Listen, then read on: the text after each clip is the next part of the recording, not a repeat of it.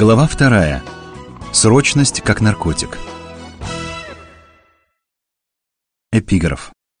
То, что нельзя назвать сознательной приверженностью важному, есть бессознательная приверженность неважному. Джо Томас. Прежде чем вы начнете слушать эту главу, ответьте на следующие вопросы. Знаете ли вы дело, способное внести значительные позитивные изменения в вашу личную жизнь, если делать его постоянно и отлично? Знаете ли вы дело, способное внести значительные позитивные изменения в вашу профессиональную жизнь, если делать его постоянно и отлично? Если вы знаете, что эти вещи могут настолько изменить вашу жизнь, почему вы не занимаетесь ими? Пока вы размышляете над ответом, рассмотрим два важнейших фактора, определяющих наш выбор относительно того, как мы распоряжаемся своим временем – срочность и важность. Хотя мы постоянно имеем дело с обоими факторами, один из них служит той базовой парадигмой, через призму которой мы смотрим на свое время и свою жизнь. Четвертое поколение базируется на парадигме важности. Чтобы главное в вашей жизни заняло главное место, вы должны знать и делать то, что является важным, а не просто реагировать на безотлагательные требования. На протяжении этой главы я неоднократно буду просить вас тщательно изучить свои парадигмы, на результаты которых вы добиваетесь в своей жизни. Огромное влияние оказывает то, на какую парадигму вы опираетесь. Парадигму срочности или парадигму важности. Срочность. Немногие из нас понимают, сколь велико влияние срочности на наши решения. Звонит телефон, плачет ребенок, кто-то стучит в дверь. Приближается предельный срок сдачи отчета. Мне нужно это сейчас. Я застрял в пробке, не могли бы вы приехать прямо сюда? Вы опаздываете на встречу, которую сами назначили. Насколько велика власть срочности над вашей жизнью? Можно определить индекс срочности, который показывает степень ее влияния на установки и поведение человека. Отвлекитесь на несколько минут. Возьмите лист бумаги и карандаш и определите, насколько каждое из предложенных далее суждений относится к вам. Это поможет вам получить некоторое представление о том, насколько вам присуще восприятие жизни сквозь призму срочности. Слушая каждый пункт, выставляйте себе соответствующий балл по шкале от 0 до 4, где 0 означает «никогда», 2 – «иногда», а 4 – «всегда». Итак, индекс срочности. Я работаю лучше всего, когда приходится спешить. В своей неспособности уделить время глубоким раздумьям о самом себе я виню суету и давление внешних обстоятельств. Меня раздражает медлительность событий и людей, окружающих меня. Я не люблю ждать или топтаться на месте. Я испытываю чувство вины, когда отрываюсь от работы. Я постоянно мечусь между делами и мероприятиями. Я отмахиваюсь от людей, когда мне нужно закончить работу. Я ощущаю беспокойство, если теряю контакт с офисом более чем на несколько минут. Я занимаюсь каким-то одним делом, но думаю о другом. Лучше всего мне удается разрешение кризисных ситуаций. Всплеск адреналина от нового кризиса приносит мне больше удовлетворения, чем равномерное движение к долгосрочной цели. Я отказываюсь провести время с дорогими мне людьми ради преодоления какого-нибудь кризиса. Я предполагаю, что люди должны с пониманием относиться к тому, что я разочаровываю их или пускаю другие дела на самотек, когда нужно справляться с очередным кризисом. Я ощущаю, что день прожит не зря, если мне удается преодолеть какой-нибудь кризис. Я ем, не отрываясь от работы я продолжаю думать, что когда-нибудь я смогу наконец заняться тем, чего действительно хочу. Большое количество решенных дел к концу рабочего дня наполняет меня ощущением, что я поработал по-настоящему продуктивно. Теперь сложите свои баллы. Оцените себя в соответствии со следующим ключом. От 0 до 25 – слабая подверженность срочности. От 26 до 45 сильная подверженность срочности. От 46 – пагубная зависимость от срочности. Если большинство ваших ответов показывают низкие значения, парадигма срочности, вероятно, не является существенным фактором вашей жизни. Если ваши ответы сосредоточены в средней части шкалы или ближе к большим значениям, велика вероятность того, что срочность является вашей фундаментальной парадигмой. Если же вы по всем пунктам получаете высокие баллы, срочность, возможно, становится для вас чем-то большим, чем мировоззрение. Это уже может быть своего рода наркотическая зависимость. Пагубная зависимость. Некоторые из нас настолько привыкают к повышенному уровню адреналина в кризисных ситуациях, что уже не могут обходиться без этих бодрящих и стимулирующих доз.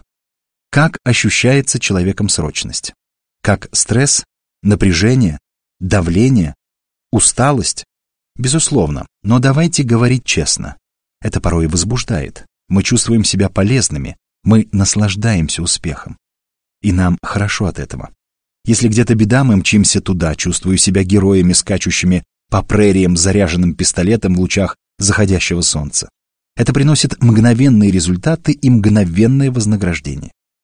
Разрешая срочные и важные проблемы, мы ощущаем временный подъем. А потом, когда ничего важного уже нет, нас держит срочность. Мы хватаемся за любые срочные дела, лишь бы оставаться в движении. Люди ждут от нас деловитости, загруженности работой. Это стало символом общественного статуса. Если мы в делах, значит, мы важны для общества. Если же мы не слишком заняты, мы стесняемся в этом признаться. В делах мы черпаем ощущение безопасности. Это тешит наше самолюбие, оправдывает наше существование, возвышает нас в глазах окружающих. К тому же это хороший повод не заниматься самым главным в жизни. С каким удовольствием я провел бы время с тобой, но мне нужно работать. Сдача работы на носу, каждая минута на счету, ты, конечно, понимаешь. У меня просто нет времени на физкультуру. Я знаю, что это важно, но у меня сейчас столько неотложных дел. Может быть, когда ситуация немного прояснится. Привычка к срочности губительна для человека, поскольку лишь временно заполняет пустоту, образуемую неудовлетворенными потребностями. А приемы и методы управления временем не удовлетворяют эти потребности, а лишь усиливает наркотическую зависимость и побуждают нас ежедневно отдавать приоритет срочным делам. Это пристрастие не менее опасно, чем любое другое из известных пагубных влечений. Прилагаемый далее список характерных признаков наркотической зависимости взят из литературы, не имеющей никакого отношения к управлению временем.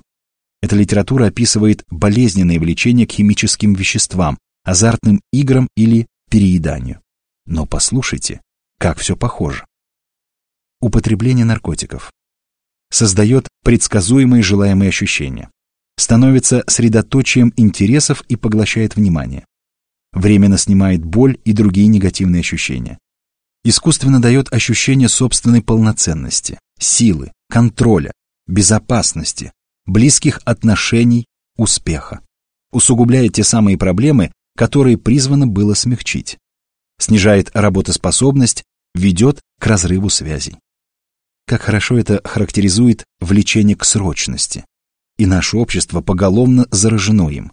Куда бы мы ни посмотрели, пагубная зависимость от срочности усиливается и в нашей жизни, и в нашей культуре. Говорит Роджер Мэрил. Во время одного из семинаров по нашей программе я предложил группе старших менеджеров одной многонациональной фирмы оценить свой индекс срочности. Во время перерыва ко мне, криво усмехаясь, подошел менеджер из Австралии. «Не могу поверить», — воскликнул он. «Я оказался настоящим наркоманом. И ведь это суть культуры нашего бизнеса. Мы живем от кризиса до кризиса. Никто и пальцем не шевельнет, пока не скажешь, что дело срочное». Пока он говорил, к нам подошел его заместитель. Они с минуту обменивались шутками по поводу ситуации, но в их шутках чувствовалась серьезная озабоченность. Затем старший менеджер повернулся ко мне и сказал, вы знаете, когда этот человек только начинал работать в нашей компании, он был другим, но сейчас он такой же, как все. И вдруг его осенило. Знаете, что добавил он? Я не только наркоман, я наркодиллер. Важно понимать, что срочность сама по себе не проблема. Проблема в том, что срочность, а не важность, становится доминирующим фактором нашей жизни. Мы так заняты работой, что не находим времени остановиться и спросить себя, делаем ли мы то, что нужно делать. И в результате пропасть между часами и компасом растет. Чарльз Хаммел в своей книге «Тирания срочного» пишет, Важную задачу редко бывает нужно решать сегодня же или даже на текущей неделе. Срочные же задачи взывают к незамедлительным действиям. Их зову невозможно сопротивляться, они кажутся такими важными, и они поглощают всю нашу энергию. Но со временем их обманчивая значимость тает, и тогда, чувствуя себя обманутыми, мы вспоминаем о той действительно важной задаче, которую отодвинули в сторону. Мы начинаем понимать, что стали рабами срочности. Многие инструменты традиционного управления временем на самом деле лишь усиливают эту зависимость. Ежедневное планирование и списки намеченных дел побуждают нас присваивать наивысший приоритет срочным делам. А ведь чем больше срочности в нашей жизни, тем меньше в ней важности. Важность. Многие важные вещи, приближающие нас к основным жизненным целям, обогащающие нашу жизнь, наполняющие ее смыслом, как правило, не давят на нас, не взывают к нам. В силу их несрочности мы сами должны проявлять инициативу.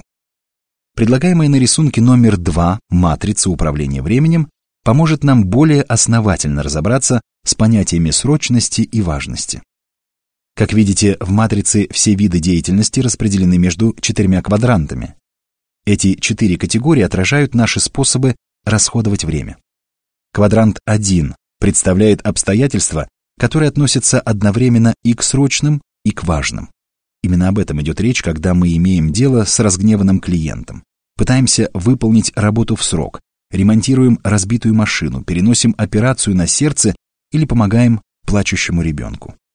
Уделять время квадранту 1 необходимо. Это здесь мы чем-то управляем, что-то производим, реагируем на многочисленные потребности и испытания опираясь на свой опыт и здравомыслие. Игнорируя этот квадрант, мы оказываемся погребенными заживо. Но нужно понимать и то, что многие важные дела становятся срочными из-за затягивания дел или недостаточной профилактики и планирования.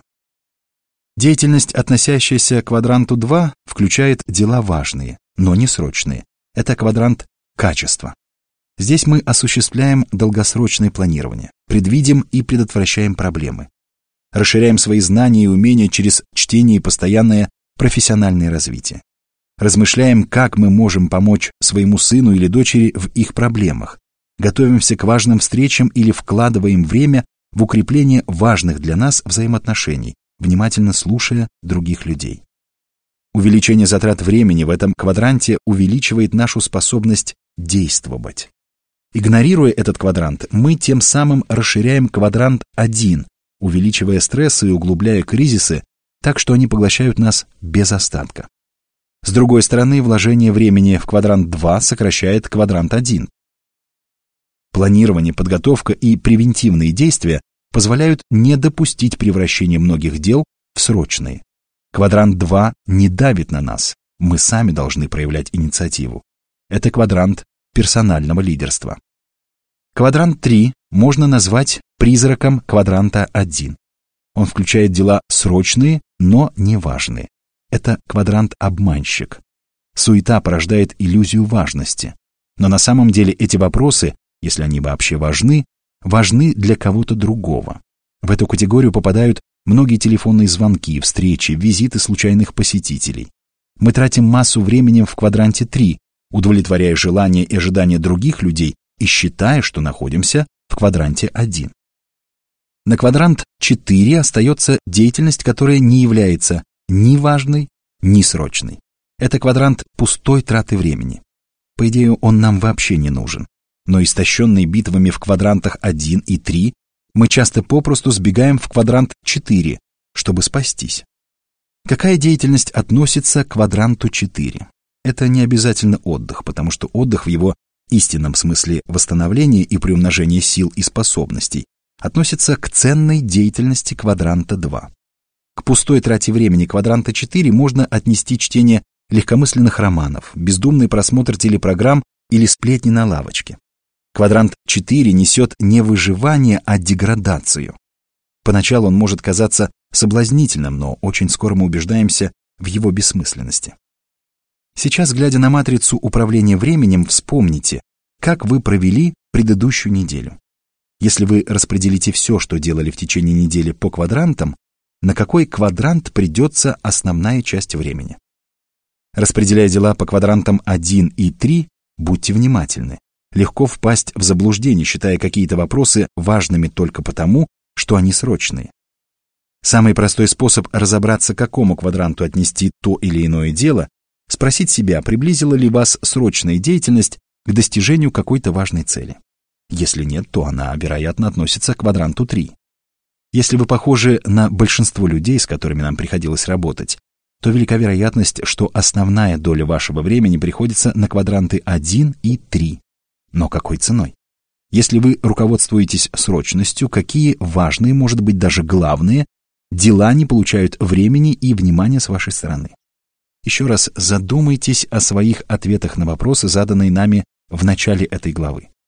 Знаете ли вы дело, способное внести значимые положительные изменения в вашу личную жизнь, если делать его постоянно? Знаете ли вы дело, способное внести значимые положительные изменения в вашу профессиональную жизнь, если делать его постоянно? Проанализируйте, к какому квадранту относятся ваши ответы. Мы смеем предположить, что это будет квадрант 2. Мы задавали эти вопросы тысячам людей и обнаружили, что их ответы попадают в следующие семь ключевых категорий.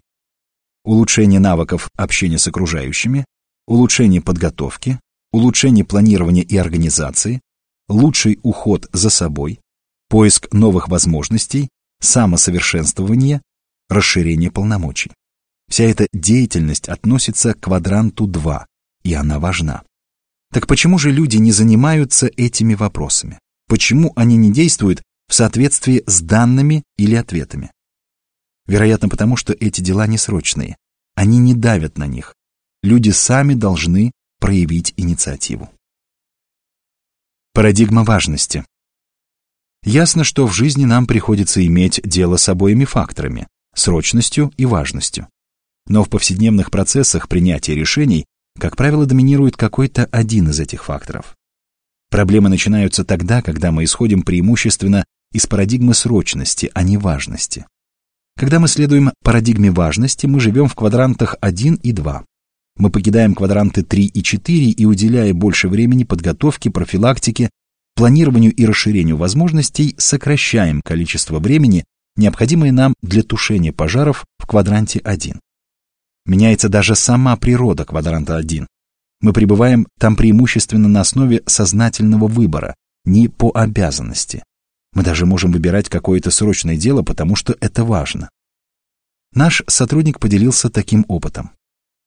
Недавно одна из моих знакомых переживала личную драму.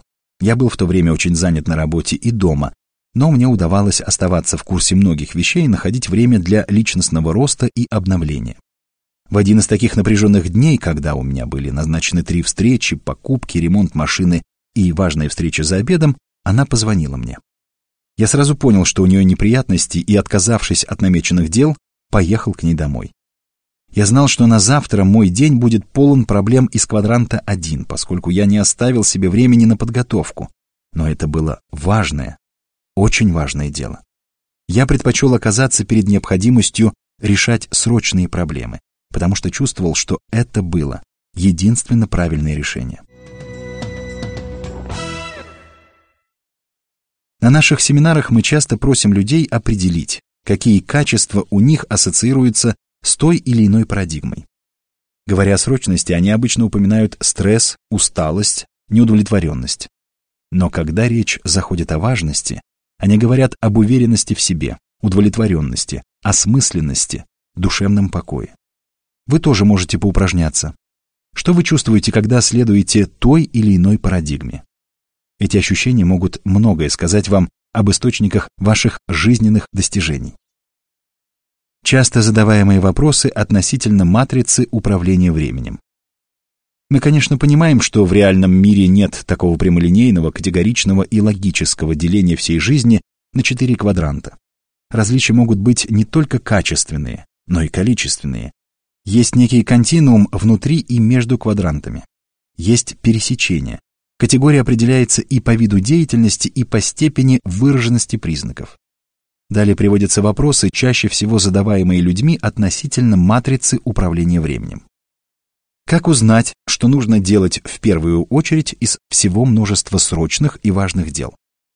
Эта проблема сопровождает нас на протяжении всей жизни. Именно она вызывает в нас ощущение, что мы должны упорно делать все как можно больше и быстрее. Но почти всегда есть какое-то одно дело, которое должно быть сделано в первую очередь. В каком-то смысле это квадрант 1, квадранта 1 или квадрант 2, квадранта 2. Как определить, что самое важное для нас в данный момент?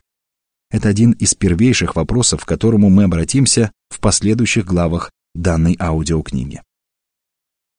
Плохо ли находиться в квадранте 1? Нет. В действительности многие люди проводят значительную часть своего времени в квадранте 1. Главный вопрос – зачем вы там находитесь? Что доминирует в вашем квадранте 1? Срочность или важность? Если доминирует срочность, то по мере снижения важности вы соскользнете в квадрант 3. Это зависимость от срочности. Но если вы находитесь в квадранте 1 из-за важности решаемых вопросов, то по мере уменьшения срочности вы окажетесь в квадранте 2. Квадранты 1 и 2 имеют дело с важными вещами. Разделяет их лишь фактор времени. Настоящая проблема возникает, когда вы проводите время в квадрантах 3 и 4. Где взять время для расширения квадранта 2? Если вы хотите больше времени проводить в квадранте 2, то основной источник времени для вас – квадрант 3. Время, расходуемое в квадранте 1, одновременно и срочное, и важное. Мы уже знаем, что без него не обойтись. Мы понимаем также, что в квадранте 4 мы вообще не должны находиться. Но вот квадрант 3 способен одурачить нас. Необходимо научиться оценивать дела и вопросы с точки зрения их важности. Тогда мы сможем перенаправить время, теряемое на мнимую срочность, в квадрант 2. Что если квадрант 1 – моя привычная среда? Некоторые профессии по своей природе целиком относятся к квадранту 1. Например, работа пожарных, многих врачей и медсестер, полиции, репортеров, редакторов газет требует реагировать на срочные и важные вопросы. Но этим людям использовать время в квадранте 2 еще важнее, поскольку это расширяет их возможности справляться с квадрантом 1. Время, проведенное в квадранте 2, увеличивает нашу способность к действию. Есть ли в квадранте 1 дела, которые не оказывают на нас непосредственного давления, не требуют немедленных действий? Некоторые вопросы перерастают в проблемы, если мы своевременно не уделяем им внимания мы можем сами решить сделать их срочными. Кроме того, то, что для организации в целом может быть деятельностью из квадранта 2, скажем, долгосрочные прогнозы, планирование, построение отношений, для руководителя организации может быть работой из квадранта 1. Это его непосредственная обязанность, а потребность в этих вещах может быть весьма велика, как и последствия их исполнения или неисполнения. Руководитель должен считать это срочной работой и проявлять инициативу. Ценность матрицы управления временем заключается в том, что она помогает нам понять, как важность и срочность влияют на наше решение об использовании времени. Она позволяет нам увидеть, чему мы уделяем основное время. Мы можем также уяснить, что степень преобладания срочности равна степени подчиненности важности. Невидимая сторона сложности. Как и при злоупотреблении химическими препаратами, зависимость от срочности означает Постоянный прием болеутоляющих средств. Срочность временно снимает острую боль, вызываемую несоответствием между компасом и часами. И некоторое время мы чувствуем себя очень хорошо. Но облегчение быстро проходит, а боль остается. Просто увеличивая свою продуктивность, ускоряя свой бег, мы не можем добраться до причины боли, той хронической болезни, которая ее порождает. Мы лишь ускоряем решение второстепенных или третьестепенных вопросов, ничего не делая для того, чтобы излечить хроническую болезнь. Болезнь, суть которой в том, что главному в нашей жизни не уделяется главное внимание. Чтобы добраться до хронических проблем, нужен иной образ мышления. Если обратиться к медицинской терминологии, мы должны понимать разницу между лечением болезни и ее предотвращением. Лечение имеет дело с острыми симптомами. Профилактика же с вопросами здорового образа жизни. Это две разные парадигмы. И хотя врач может исходить из обеих парадигм, одна из них всякий раз превалирует. Говорит Стивен Кови. Мне случалось проходить обследование у многих врачей, исповедующих обе парадигмы, и в каждом случае подход был иным. Они искали разные вещи. Например, я имел дело с врачами, которые, исходя в первую очередь из парадигмы лечения, измеряли химический состав моей крови. И они сообщали мне, что раз общий уровень холестерина не превышает 200, со мной все в порядке. Для других врачей первичной была парадигма профилактики, они, исследовав мою кровь, в частности, соотношение низкоплотных и высокоплотных липопротеинов и общего уровня холестерина, говорили мне, что есть проблемы, что я нахожусь в зоне умеренного риска и прописывали мне лечебную физкультуру, диету и медикаменты. Большинство людей понимают, что значительная часть болезни связана с образом жизни. В ожидании звоночка в форме, например, сердечного приступа Многие из нас живут в мире фантазий. Мы живем так, как хотим жить, не занимаясь спортом, неправильно питаясь, сгорая, как свеча, подожженная с обоих концов. А когда возникают проблемы, ждем, что врачи соберут нас заново по кусочкам. С помощью лекарств можно снизить боль и подавить какие-то симптомы. Но если мы хотим реально изменить ситуацию, мы должны проникнуть в корень проблемы, найти причину боли. Нам нужно уделять гораздо больше внимания профилактики. Это относится ко всем сторонам нашей жизни. Как говорил Оливер Уэндell Холмс, мне наплевать на простоту видимой стороны сложности, но я отдал бы правую руку за простоту невидимой ее стороны.